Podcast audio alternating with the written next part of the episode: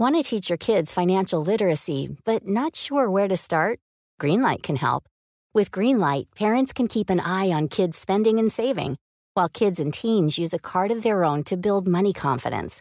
As a parent, you can send instant money transfers, set up chores, automate allowance, and more. It's a convenient way to run your household, customized to your family's needs, and the easy way to raise financially smart kids. Get started with Greenlight today and get your first month free at greenlight.com slash ACAST. When you're ready to pop the question, the last thing you want to do is second guess the ring. At Bluenile.com, you can design a one of a kind ring with the ease and convenience of shopping online. Choose your diamond and setting. When you find the one, you'll get it delivered right to your door. Go to Bluenile.com and use promo code LISTEN to get $50 off your purchase of $500 or more. That's code LISTEN at Bluenile.com for $50 off your purchase. Bluenile.com code LISTEN. A lot can happen in three years, like a chatbot may be your new best friend. But what won't change? Needing health insurance. United Healthcare Tri Term Medical Plans, underwritten by Golden Rule Insurance Company, offer flexible, budget friendly coverage that lasts nearly three years in some states. Learn more at uh1.com. Chapter 28 The Madness of Mr. Crouch. Harry, Ron, and Hermione went up to the Owlery after breakfast on Sunday to send a letter to Percy, asking, as Sirius had suggested, whether he had seen Mr. Crouch lately. They used Hedwig because it had been so long since she'd had a job. When they watched her fly out of sight through the Owlery window, they proceeded down to the kitchen to give Dobby his new socks. I'm Matt Potts. And I'm Vanessa Zoltan. And this is Harry Potter and the Sacred Text. So, Matt, our summer camp Come Away Magnificent People is coming up. And I just wanted to highlight for some people the kinds of things that we're going to be doing at camp. Casper ter Kuile is going to be leading a blessings workshop where he is going to talk about what it means to offer blessings, what it means to receive blessings, what it means to live in conversations with secular blessings. Lauren Sandler is going to teach a how to write and pitch an op ed workshop. If you feel like writing your opinions for various publications is something you want to learn how to do, Lauren Sandler is going to do a long workshop on that. Ariana Nettleman and I are going to be leading a how to write a romance novel workshop. We are going to have joyful sound of music sing alongs, s'mores filled campfires. We are also going to have journaling as a sacred practice, songwriting as a sacred practice. One of my favorite is that Margaret H. Willison is going to lead a listen to music and cry time together. and I'm just like, yes. that sounds so amazing. Right? It's just like a catharsis together time. So, anyway, this is just my way of saying there's going to be a lot of amazing stuff at camp. And so you should check it out. It's notsorryworks.com, everyone. And Matt, for our Every Flavor Bean conversation this week, we are going to talk about how Hermione gets hate mail in this chapter and doesn't deserve it. So we are talking about who in our muggle world gets hate. And we don't think they deserve it. We think they're great. If you're interested in that conversation, you can hear it at patreon.com slash Harry Potter Sacred Text. Vanessa, you have a story this week about silence.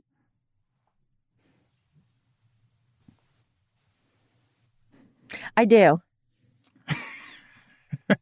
so I feel like I talk about this a lot. It apparently was a really formative moment in my life. I went home to Los Angeles the summer of 2013. I was doing my clinical pastoral education while I was there. It was my first clinical setting as a chaplain. And so I walked around a hospital carrying Jane Eyre and like not really knowing what I was doing. But one of the things about CPE, as it is known, is that you are part of a cohort and you are all practicing chaplaincy early in your careers. So, as a little assigned group, we would get lessons taught to us, right? This is how you do pediatric hospital chaplaincy. This is how you care for people in a chemo wing. This is how you care for people in an emergency department. How do you care for Muslim patients during Ramadan, right? Like, so we would have these just like lessons. But the other thing we would do is present cases to each other. We would write up what they call verbatims and say, this is exactly how I remember this chaplaincy situation going. And you get feedback from the rest of your group of like, oh, this is actually a moment where I think you had a missed opportunity. And I really loved my cohort. We were the beginning of a like bad joke because we had a Franciscan monk, a Catholic priest, a reform rabbi, an Orthodox rabbi, and me. And I feel like we didn't all go to a bar, but we should have all gone to a bar, you know? And the Orthodox rabbi who is in our group, he was wrapping up his training. I was at the very beginning of my training. He was about to become board certified as a chaplain. And he just had this air of like not arrogance, just of like confidence and calm. And he was just really a lovely presence in our little group. And he told a story for his verbatim when he was presenting a case to us that he went and visited a patient who was Jewish. And, you know, a lot of hospital chaplaincy is you're actually not caring for the patient, you're caring for the patient's family. And so the wife in this situation was the patient and she was asleep. And the husband was talking to the rabbi and was like, Rabbi, it's actually like a really terrible situation as to why we're here. And it was it was a really bleak, just horrible family situation that had gotten them into an accident which had gotten them here. And so this man tells the rabbi the whole story. And the way that the rabbi shared what happened next is that he was racking his brain for Talmud stories, for Torah stories, for anything he could share with this man. And then the man looked at him and said, Thank you for not saying anything, Rabbi. There's nothing to say. And it is just a story I think about all the time in terms of silence because he was accidentally silent, right? Like he was just sitting there being like, oh my God, what do I say? What do I say? What do I say? All this man needed was like space held. And I think that silence is so contextual. Like silence can be hateful, it can be passive aggressive, it can be violent but it can also be spacious and kind and patient. And I think we see both forms of that silence in this chapter. That's a great story, Vanessa. And I have a theory that even though your friend was racking his brain trying to come up with the right thing to say, I still think that it made a difference that he was at the end of his training because I suspect at the beginning of his training, he might have just said something. like what he had learned in that time of training was like, oh, I'm not going to say a trite thing.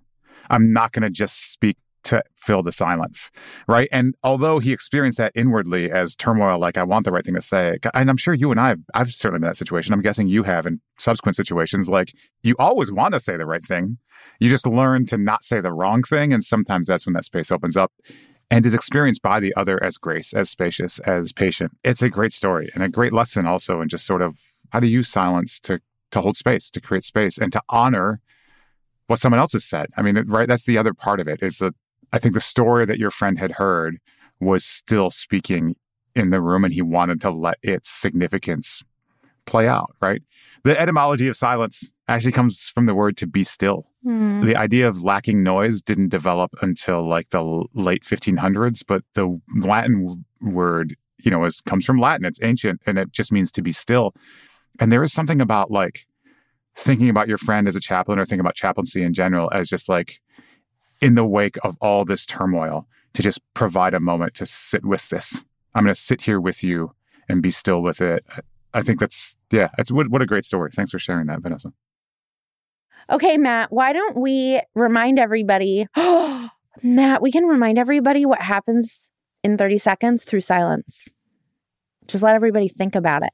I know. I'm going to invite people into the space. I'm going to hold space for them to remember.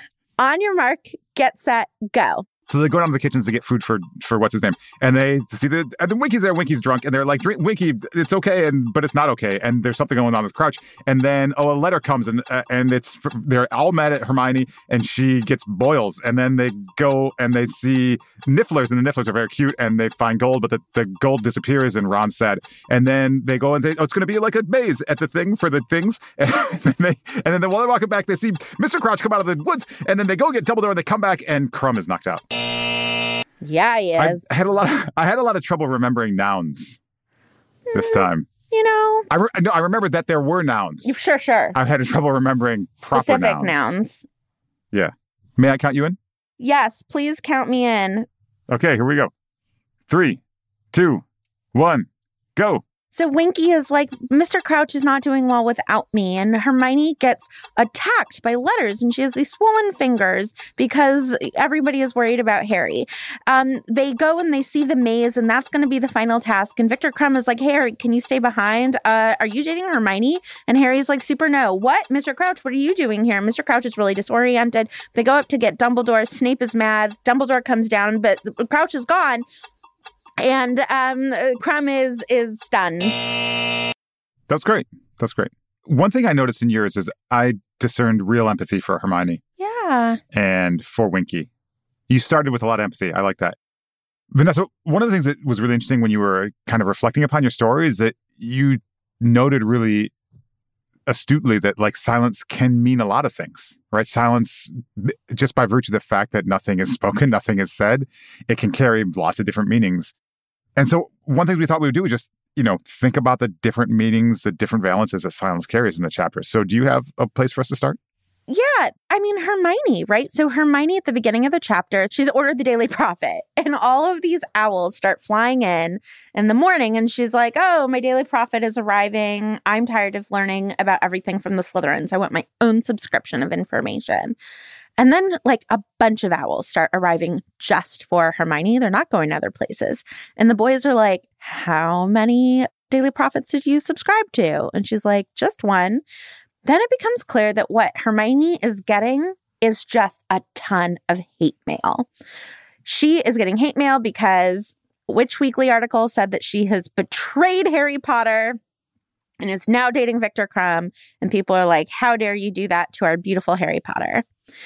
And it becomes violent, right? Like one of the letters has undiluted bubotuber pus. Yeah. And like she has this sort of like really horrible pus reaction on her hands. And Hermione is just essentially like, don't feed the trolls. Like, we're not responding. People are going to get bored. And she has just decided that the best tactical response to this is silence.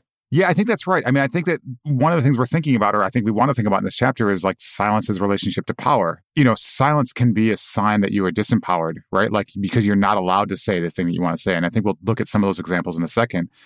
But it can also be a sign of the power you have. Like, I don't need to say anything. I don't feel obligated to address this. Like that, I think that's the kind of position that Hermione is taking here, which is like, I'm not going to dignify these untruths with a response. I know that these untruths are likely to fade away in people's memory really quickly. And so I'm just going to weather it because I'm strong enough to do that, right? But it's also sad because she is strong enough to weather it, but weathering it means she has to throw all these letters into the fire and deal with the hollers coming in that she can't burn before they start screaming at her. And she has these wounded hands, right? It's not one of those situations where she goes to Madame Pomfrey and she walks out and her hands are all better. Later on in the chapter, after the boils all come, her hands are heavily bandaged. She has trouble eating because her hands are heavily bandaged. Whatever treatment in the wizarding world they have for bubotuber exposure is not a quick solution, and she's still suffering from it. Can I just also say here, I'm really disappointed in Molly in this uh, chapter. Yeah. Because we love Molly. Molly is a great character, a very loving, very caring, well respected among our listenership and among the hosts, the co hosts of this podcast, that she would be persuaded by this Witch Weekly article when she knows Hermione so well, that she would send like a smaller Easter egg or whatever. A little disappointing. There are other situations or examples of like silence as lending power to others or as empowerment in this chapter. As you heard really clearly in our 30 second recaps, at the end of this chapter, Mr. Crouch comes out of the Forbidden Forest while Krum is kind of confronting Harry about his potential relationship with with Hermione. And Mr. Krum is, you know, he's he's obviously experiencing some mental distress. Harry and Krum both feel like he needs some care and help because Harry knows where Dumbledore's office is. He says, tells Krum, you wait here and I will go to the office because I think I can get there more quickly and get help more quickly. And he does. And the encounter he has at Dumbledore's office is where we see another example of kind of silence as empowerment. Yeah, I don't know why this moment really touched me in the book. So I'm just going to read a little bit of the chapter. So Professor Harry said, sidestepping Snape before Snape could speak. Mr. Crouch is here. He's down in the forest. He wants to speak to you. Harry expected Dumbledore to ask questions, but to his relief, Dumbledore did nothing of the sort. Lead the way, he said promptly, and he swept off along the corridor behind Harry. There's just something about like, you technically have less power than I do, Harry, but I will follow you. Like you lead the way. I'm going to stay silent. I'm new in this situation. You are actually the person who knows this that I find so beautiful. And it reminds me, I don't know why I love this line so much, but in Romeo and Juliet, right before Mercutio and Tybalt have their fatal brawl, Mercutio is leaving, and Romeo says to him, I will follow you. And it's the ways that we promise to follow each other in a kind of silence. I, I just find a very beautiful promise of like, I'll be right behind you. Yeah one of the gifts of literature is that like we can read and learn that others experience the world differently than us right and the reading of literature is what allows us to just listen to listen to the authority of others when they speak about their own experience right I think what's really dramatic in this scene is the difference between Snape's and Dumbledore's reactions. Yeah. It's one we can predict because we know that Dumbledore likes Harry and we know that Snape doesn't like Harry. But it, to your point, Snape and Dumbledore are both right now alert to the rise of Voldemort. We know, like from further reading later on, that they both are cautious. They both know something's going on. They both have suspicions about what's going on at the school. If a student runs in to Snape, who is on the inside of some of these suspicions, and says to him, Mr. Crouch has showed up, half dressed and speaking incoherently, and he seems like he's in danger. Like Snape should be like, lead the way. Mhm. But he's so sure that he knows what's going on that and that Harry doesn't, that he dismisses him and ignores him and stifles him, like is an impediment to him. Luckily, Dumbledore shows up, and Dumbledore, who has the same worries, hears Harry say, Mr. Crouch is in danger. And he's like, okay, let's go. Because I suspected something like this might happen. I don't know what's going on. I need to follow you. And he shuts up and goes instead of telling Harry he doesn't know what he's actually talking about, which is what Snape does, right? Yeah, and I'm just thinking about like the way that often people with less structural power actually know more than people with more power. Mm-hmm. And the more power you have, the more distanced you get from that sometimes, right? Like I'm just thinking about like nurses know more about patient care than doctors. They certainly know more patient Yeah. more about patient care than the chief medical officer who was a doctor 20 years ago but is now an administrator you know, and even like high school teachers often know more about pedagogy than professors at top universities, right? Like Yeah. the more power you have, often the less like actual practical information you have. Hmm. And you have other really important information. You have information about budgets and like what the reality is of like why we can't open that other wing or you know more expertise on a specific subject because you're able to not focus on pedagogy but really go deep but i love that dumbledore is modeling silence in this moment of like actually the child knows more here Yeah. And like that to me is the key it's like we need all sorts of people in all sorts of different spaces but w- part of that is knowing when you should be the silent one and I think that often people with more information but less power feel as though they should be the silent one or are treated as if they should be the silent one more often. And people with more power think, oh, it's never appropriate for me to be the silent one. And Dumbledore just nails it in this moment. This example is a really great transition to another form that silence can take and does take in this chapter, which is not silence as empowerment, but silence as the opposite of empowerment, silence as oppression or marginalization. I mean, we see Snape doing this in this moment. He says the headmaster is busy, Potter. Like, obviously, we don't want to hear what you have to say. You be Yeah. silent. Stop talking, right? Like, that's stifling that knowledge. It's trying to put him in his place. It's an oppressive action. And then we also see it when Dumbledore follows and we see Krum stunned, right? And like, that act of violence is an act of silence also because Krum cannot say what happened. Right? Krum doesn't know who did what or what happened or where, where Mr. Crouch is gone. He has suspicions, right? He about what happened to him, but he can't actually say. And that's a form of silencing. That's a form of like making someone unable to speak their truth, say what happened to them. Yeah, and we see that, you know, with Winky too, right? Winky was like summarily fired because she had a wand in her hand, but nobody asked her what happened. And it doesn't even seem as though Dumbledore, who took her in and gave her shelter, asked what happened. And so Winky is like sitting in the basement, you know, we find out she's pining and drinking more than is like strictly healthy for her. Uh, That scene in the kitchen is really complicated, right? I mean, morally, like thinking about who should be speaking, who has the right to speak, right? Because Harry is like trying to ask Winky what's going on with Mr. Crouch. Like she she's finally getting asked the question. You said that she deserves to be asked. Harry's asking it, what's going on with Mr. Crouch? And she's like, Nope, it's not it's not your story to hear. I, I, get to decide who I tell that story to, and I'm not telling it to you, right? And so you both want to preserve her agency to tell her story to who she wants to tell it to. And on the other hand, you're like, we need to know. we want to know. It would be good for us to know. And you can see the same dynamic with Hermione, who's like, is standing up for the elves and saying, you should be advocating for wages. You should be advocating for these things. And Dobby is like, please stop talking. Please go away. like, you're, you're not making things better because you're speaking for us and saying things we don't want you to say. On the other hand, we are sympathetic to Hermione because we don't like the injustice of, of how elves are treated. So, like, this is where like the silence as oppression and silence as empowerment kind of binary gets very, very complicated because speaking for someone who chooses to be silent, even on their behalf, can be a kind of silencing. And it's not clear whether that's empowerment or oppression when one does that. And in many cases, when we believe it's empowerment, it's actually oppression. And that's the thing to be wary of. Yeah. You know, and something else I know that you and I have both thought a lot about is that silence is this gift often, but silence also means that you're defaulting to the people in power, right? Like not having an opinion is the same as maintaining the status quo, is having an opinion for maintaining the status quo.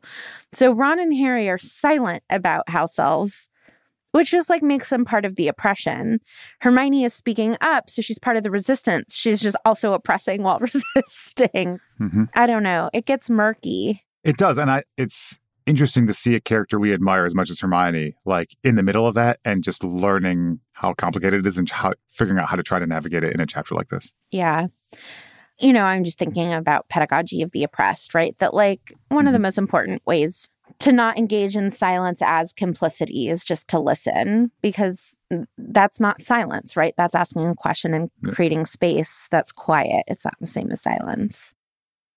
And Matt, you know, I'm just thinking you and I were having this conversation last night about the letter from the Birmingham jail by Martin Luther King, right? That the biggest threat to the civil rights movement is the white moderate. And that's yeah. how I often think of silence, right? Mm. People who are like too polite. I don't want to take sides. You know, yeah. I don't, I don't want to, oh, it's none of my business. And I'm just like, your silence yeah. is actually an endorsement. But then we see Hermione modeling the like downside of like, no, screw that. I'm not going to be silent because I don't want to endorse yep. it. It's still really yeah. hard to do. Yeah. But I still think it's better to try. so.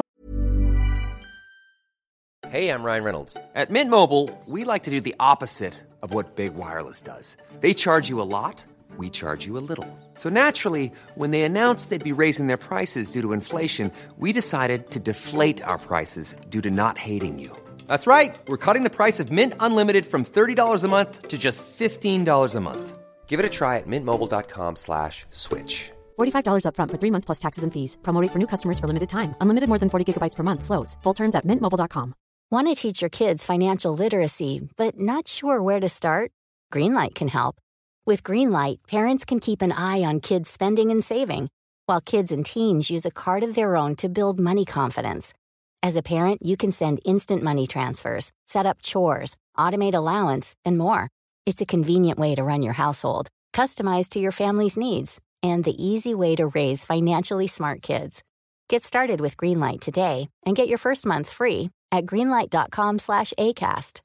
Cool fact a crocodile can't stick out its tongue. Also, you can get health insurance for a month or just under a year in some states. United Healthcare short term insurance plans, underwritten by Golden Rule Insurance Company, offer flexible, budget friendly coverage for you. Learn more at uh1.com. Everything we're saying now is closely related to the other kind of form of silence we want to think about, which is silence as secrecy. Mm-hmm. And what's interesting about silence as secrecy is it can function either as oppression or as empowerment, mm-hmm. right? I think that there's the culture of house elves, and I'm going to be a little bit like Hermione and speak for them, right? Is that they keep the secrets of their masters, right? And it we can see in this chapter how that secrecy disempowers house elves and also protects the power of wizards. Like if Winky felt free to tell the story of the Crouch family to others, people at the school would know what was going on in time to maybe save some folks a lot of suffering.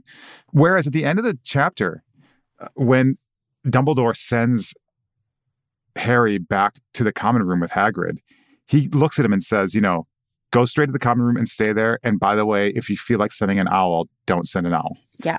Right? Which is kind of like, I'm going to let you have your secret.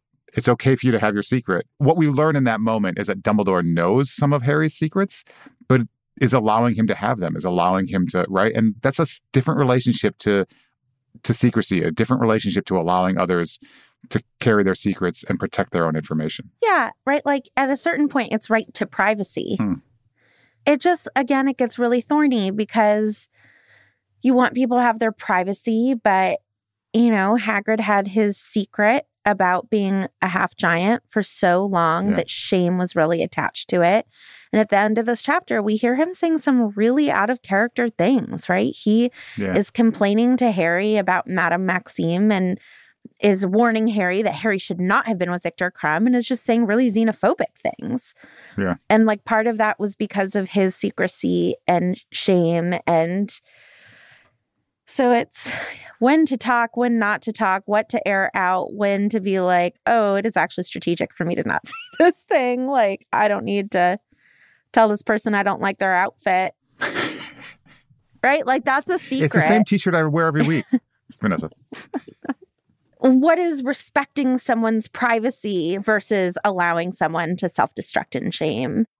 I mean, it points back to the former dilemma. Like, when do you speak for others and when do you give them the opportunity to speak for themselves? Yeah.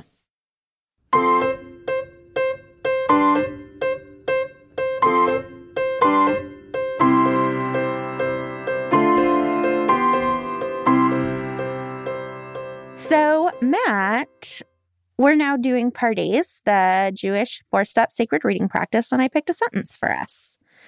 So, the sentence that I picked is The rest of the class was very eager to leave. Moody had given them such a rigorous test of hex deflection that many of them were nursing small injuries. So, step one is pshat, the intended meaning of the sentence. So, what's happening, right, is that, you know, in defense against the dark arts, Barty Crouch Jr. slash Moody is teaching them how to deflect hexes, but is really throwing them in it. And the kids are really excited to leave because they are getting hurt while practicing this. Yeah, things have shifted a little bit since the early lessons. I mean, I think there was, well, not really. I think they were excited about sort of the exposure to these unforgivable curses in the at the beginning. Well, not universally, right? Like the torture of the spider. Like some people did, really did not take to that very well. No. But clearly, Moody's pedagogy has not changed. Moody is glad to expose his students to unsafe things. Yeah. And the Barty Crouch Jr., why would he want to do this? Why would he want to teach kids how to deflect hexes is still confusing to me. Don't you think he's just cruel? Like he's just he's maybe giving them decent defenses against hexes, but not good ones. So a lot of them get through and they get hurt. Right? Like he's teaching them like B minus hex deflection, and then they're just getting hurt a lot. And so he's he's because he's a, he's Oh. cruel. He thinks that's entertaining. so he's just That's the way I hexing read it. them. He's just hexing them. And he's like, deflect it. Oh, that's horrible. Yeah. Oh, that is probably what's Don't going think? I on. mean, I, I do find that Yeah. compelling. We do know that like sadism is often found in schools. It shouldn't be, but it often is. Well, step two is remez, where we pick a word and we trace it throughout the book. So, Matt, I'll read the sentence again and you get to pick a word. Okay. Moody had given them such a rigorous test of hex deflection that many of them were nursing small injuries. The one that jumped out at me was rigorous, but that doesn't seem like Mm. one we can take throughout the series, is it? Yeah, sure. Or do we trust the process? Do we trust the sacred reading process? Let's Trust the process. All right. Trust the process. Then I choose rigorous. Rigorous makes me think of McGonagall. I feel like she's the most I rigorous teacher. Good old McGonagall. Rigorous makes me think of the twins and how they're opening their company. Like, it's ridiculous some of the things they do, but they do test every product on themselves and then on first years and that, right? Like, That's true. they yeah. are actually working on this in a rigorous way. Rigorous makes me think of Dumbledore's army in the fifth book because I feel like they they're self pedagogy. They have to self teach, but they're they're rigorous about it. Like they take it so seriously, and they want to make sure that they do this really rigorously. That they prepare really completely and exhaustively and intensely. what we're hearing is that often someone is rigorous in leadership on the behalf of others. Sometimes interesting. it's self rigor, right? Like Fred and George are mm-hmm. self motivated in their rigor. Yep. But like Oliver Wood, McGonagall, they're like, you shall be rigorous.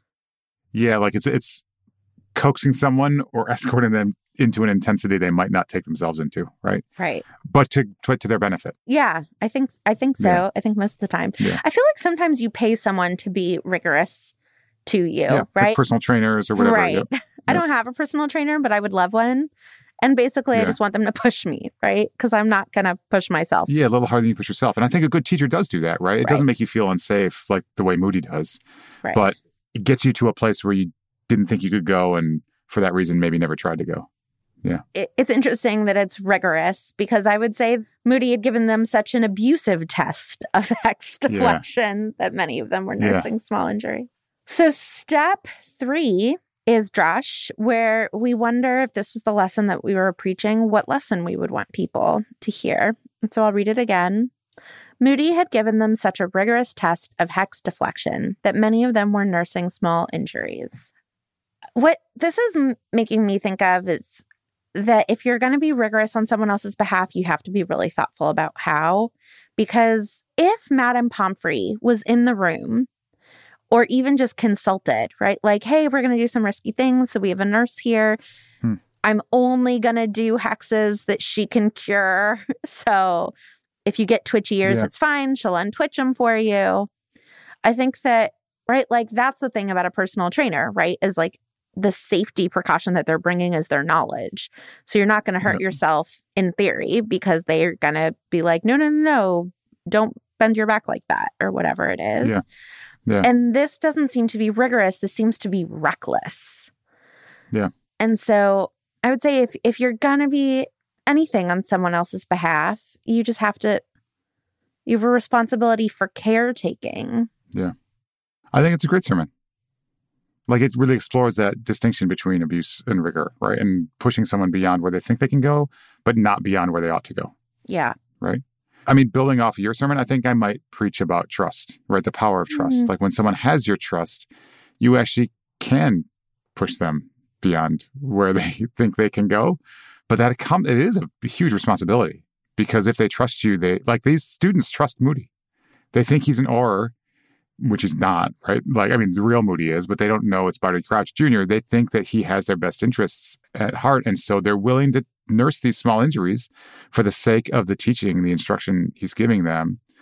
Yeah, I think I would do a version of your sermon, but maybe lean into the like the responsibilities of trust, the power of trust, power to liberate, but also power to cause harm.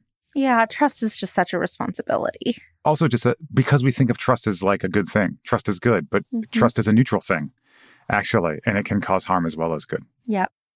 So, step four is sod, which means secret. And we're going to see if a secret has been shaken loose for us through this conversation. Moody had given them such a rigorous test of hex deflection that many of them were nursing small injuries. This is like the miniest of secrets, but he's giving them a test of hex deflection without us getting any hint that he has taught them hex deflection which I think Yeah. gets to your point that like this is pot- potentially just sadistic. Of like, here, we're going to test how good you are at this. And you just like start chucking a ball at a kid, being like, well, are you good at catching? and like, it's a rigorous test, but like, Yeah. I we are under no impression that they've actually been prepared for this test. You know, I think my this is the first time I actually felt like a sod came to me really quickly. For some reason, when you read it this time, I started thinking about the word deflection and the fact that these hexes are deflected, not erased, or right? Like the hexes don't leave the world; they just go a different direction. And there is something. Maybe this is my sermon, or maybe it's my sod, but there is something about like thinking about harm. Harm that's really directed, even if we can deflect it, it can often go other places even when we deflect it successfully from ourselves, it often can hit other people. Like, I wonder if what's going on in this room, the reason why many of them are nursing small injuries is because I successfully deflected a hex, which then hit somebody else, right? Who wasn't paying attention, right? Yeah. I, I imagine like these ricocheting hexes all over this room because they're not actually being like canceled out or suppressed. They're bouncing off everything else, which is uh, a, dangerous environment. But also when you think about how harm operates in the world and in relationships, in families, in other kinds of social systems, harm often, even when it's deflected, does bounce off and hit other people. Uh, and so it's Yeah. it might be a, like a way to pay attention to the directions and trajectories of harm, the sometimes unpredictable ones when we're trying to protect ourselves. Oh, that's so sad. That strikes me as like Yeah. wise. Yeah, they're accidentally hurting each other. Yeah. Well, thank you so much for doing this lovely pardes with me. Thank you, Vanessa. Imagine the softest sheets you've ever felt. Now imagine them getting even softer over time. That's what you'll feel with Boll and Branch's organic cotton sheets. In a recent customer survey, 96% replied that Boll and Branch sheets get softer with every wash. Start getting your best night's sleep in these sheets that get softer and softer for years to come. Try their sheets with a 30-night guarantee. Plus, get 15% off your first order at bollandbranch.com. Code BUTTERY. Exclusions apply. See site for details. Hi, this is Paige from Giggly Squad, and I want to talk to you about Splash Refresher and my water intake. Okay, so you guys obviously know that I'm a hydrated girly, but sometimes when you drink that much water, it starts to just taste bland, and you're just like, I need something to spice it up. That's why I love Splash Refresher. It has zero sugar, zero calories, and it's a splash of sweetness. And they come in five different flavors. They're so good. Wild berry, acai grape, pineapple mango, lemon, and mandarin orange. My favorite is the wild berry because I just I just love a berry. So if you're like me and you're drinking water all day, then try Splash Refresher. It's going to absolutely change your water game and it's good for you. I am so excited to tell you that What Matters, our 2024 2025 season, registration is now open. If you don't know, What Matters is a 28 week class that we think of as our version of Divinity School. Having gone to Divinity School, I was like, everyone should get to do this. Everyone should get to have a dedicated season to thinking about what matters to them and how they can live up to their values. And we have tried to condense that experience into half a year while still making it spacious enough that there's time, but also not making you quit your job and go to school for three years. It's facilitated by me, my friends Mauricio Bruce and Michaela Bly. Mauricio is a brilliant chaplain and therapist. Michaela is a Grand Slam winning storyteller. The program is divided into three units, each focused on a different novel. You also get one on one chaplaincy time, you get small group time. It's an incredibly special small class. Our next cohort begins August 21st and will run through March 12th. Payment plans are available. Go to notsorryworks.com to reserve your spot today.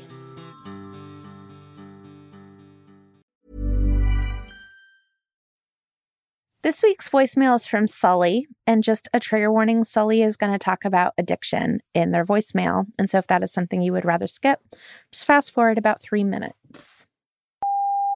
Hi, Ariana, Matt, Vanessa, and the Sacred Text team. My name is Sully, and I am finally caught up with your podcast, and it's been such a light throughout the pandemic. Over the past few years, I've been watching the person dearest to me in the world struggle with a debilitating alcohol addiction.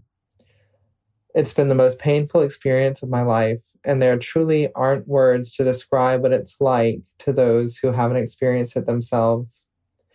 Revisiting Goblet of Fire through the podcast, my experience led me to read Dobby and Winky's story and their relationship differently than I have before. Winky struggles with substance abuse and is shamed and isolated from her community and Dobby is trying to support her in the best way he knows how. So I'd like to offer a three part blessing. I know that's a lot, but I learned from the podcast that blessings are an unlimited resource. First, I want to bless Winky and all those struggling with substance abuse, that you may remember that you are more than your addiction, that you were people or house elves before you were addicts, and that you are worthy of something better than this. Second, I want to bless Dobby and people who love someone struggling with substance abuse, that you may find peace in the knowledge that this isn't your fault and that you're doing the best that you can, and that you remember to take care of yourself as well. Thirdly, I want to bless Dumbledore and all those who would look at a person who's struggling and offer them a job, a place to stay, a second chance for all his flaws, Dumbledore is great at radical acceptance, and it's really beautiful. Thank you so much for the podcast. It brings me so much joy and peace. Sully, thank you so much for that really beautiful voicemail. I'm I'm really sorry for the struggle that you are in the middle of and I found your blessing really just gracious and encompassing and wise. And I especially think you're exactly right about Dumbledore. I get frustrated with Dumbledore sometimes that he uses the school primarily as other things. And some of those second and third uses, like a safe house for spies who are abused to children, I find troubling. But this second use of Hogwarts as a safe space for people who don't have somewhere else to go is a beautiful second use of Hogwarts, and I think a correct one. So just thank you for this great voicemail and blessing. Yeah, thank you, Sally. It was a really, really beautiful voicemail, and I'm I'm sorry for you and for your friend, and I extend the same blessings to you that you've extended to all of us. I have to be honest, when I read the representation of Winky, it kind of bothered me in this chapter because it seemed to be played for comedic effect. But if the result of it is this lovely blessing, then for that I can be thankful.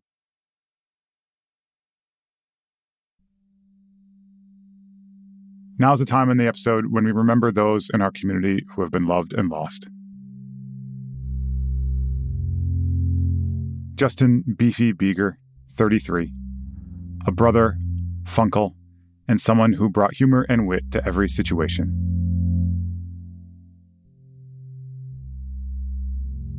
Jean, 89, a matriarch, angler, lover of birds, and feeder of squirrels.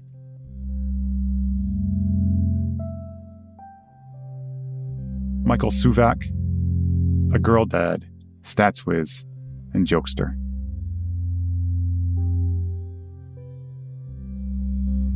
Norma de los Reyes, 80, a fairy grandmother, a devoted cat lady, and a crafter extraordinaire.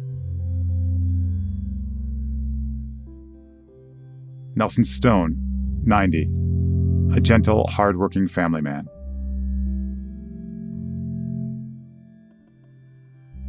Hans Peter, better known as Dio, 57, a father, forest lover, great friend, and one of the original members of the Crazy Boys.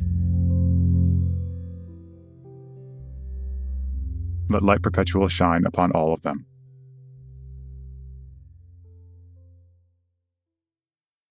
Vanessa, who are you blessing this week?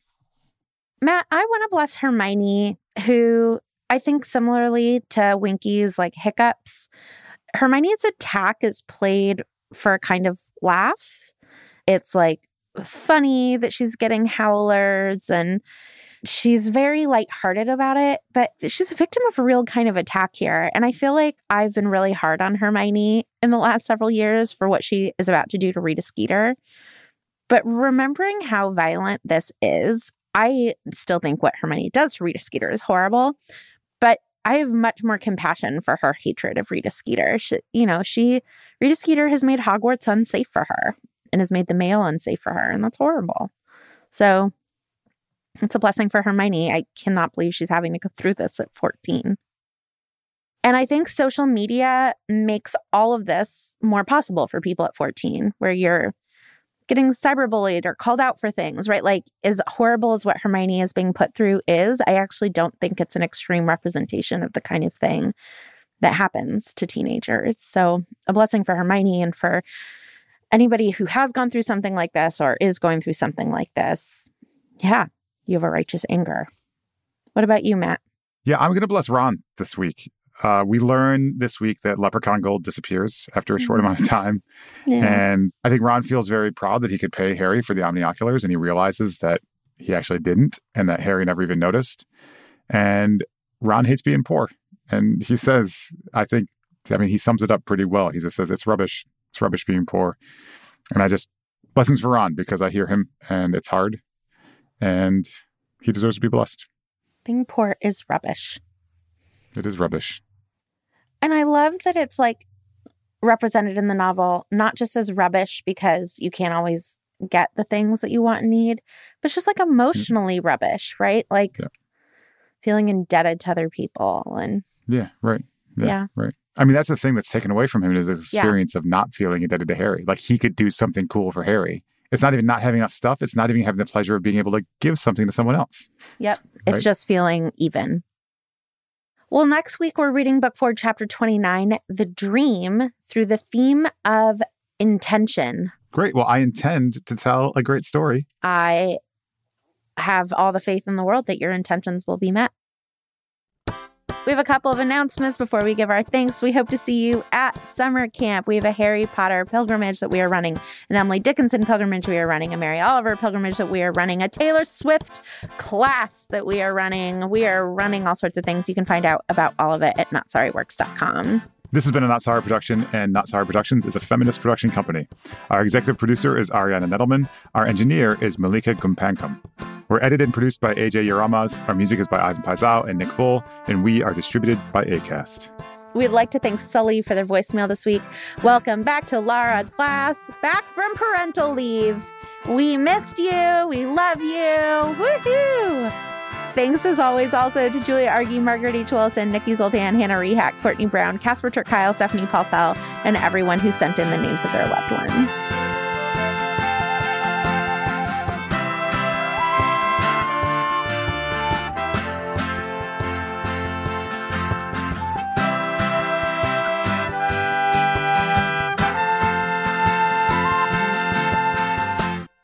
I have a theory that even though.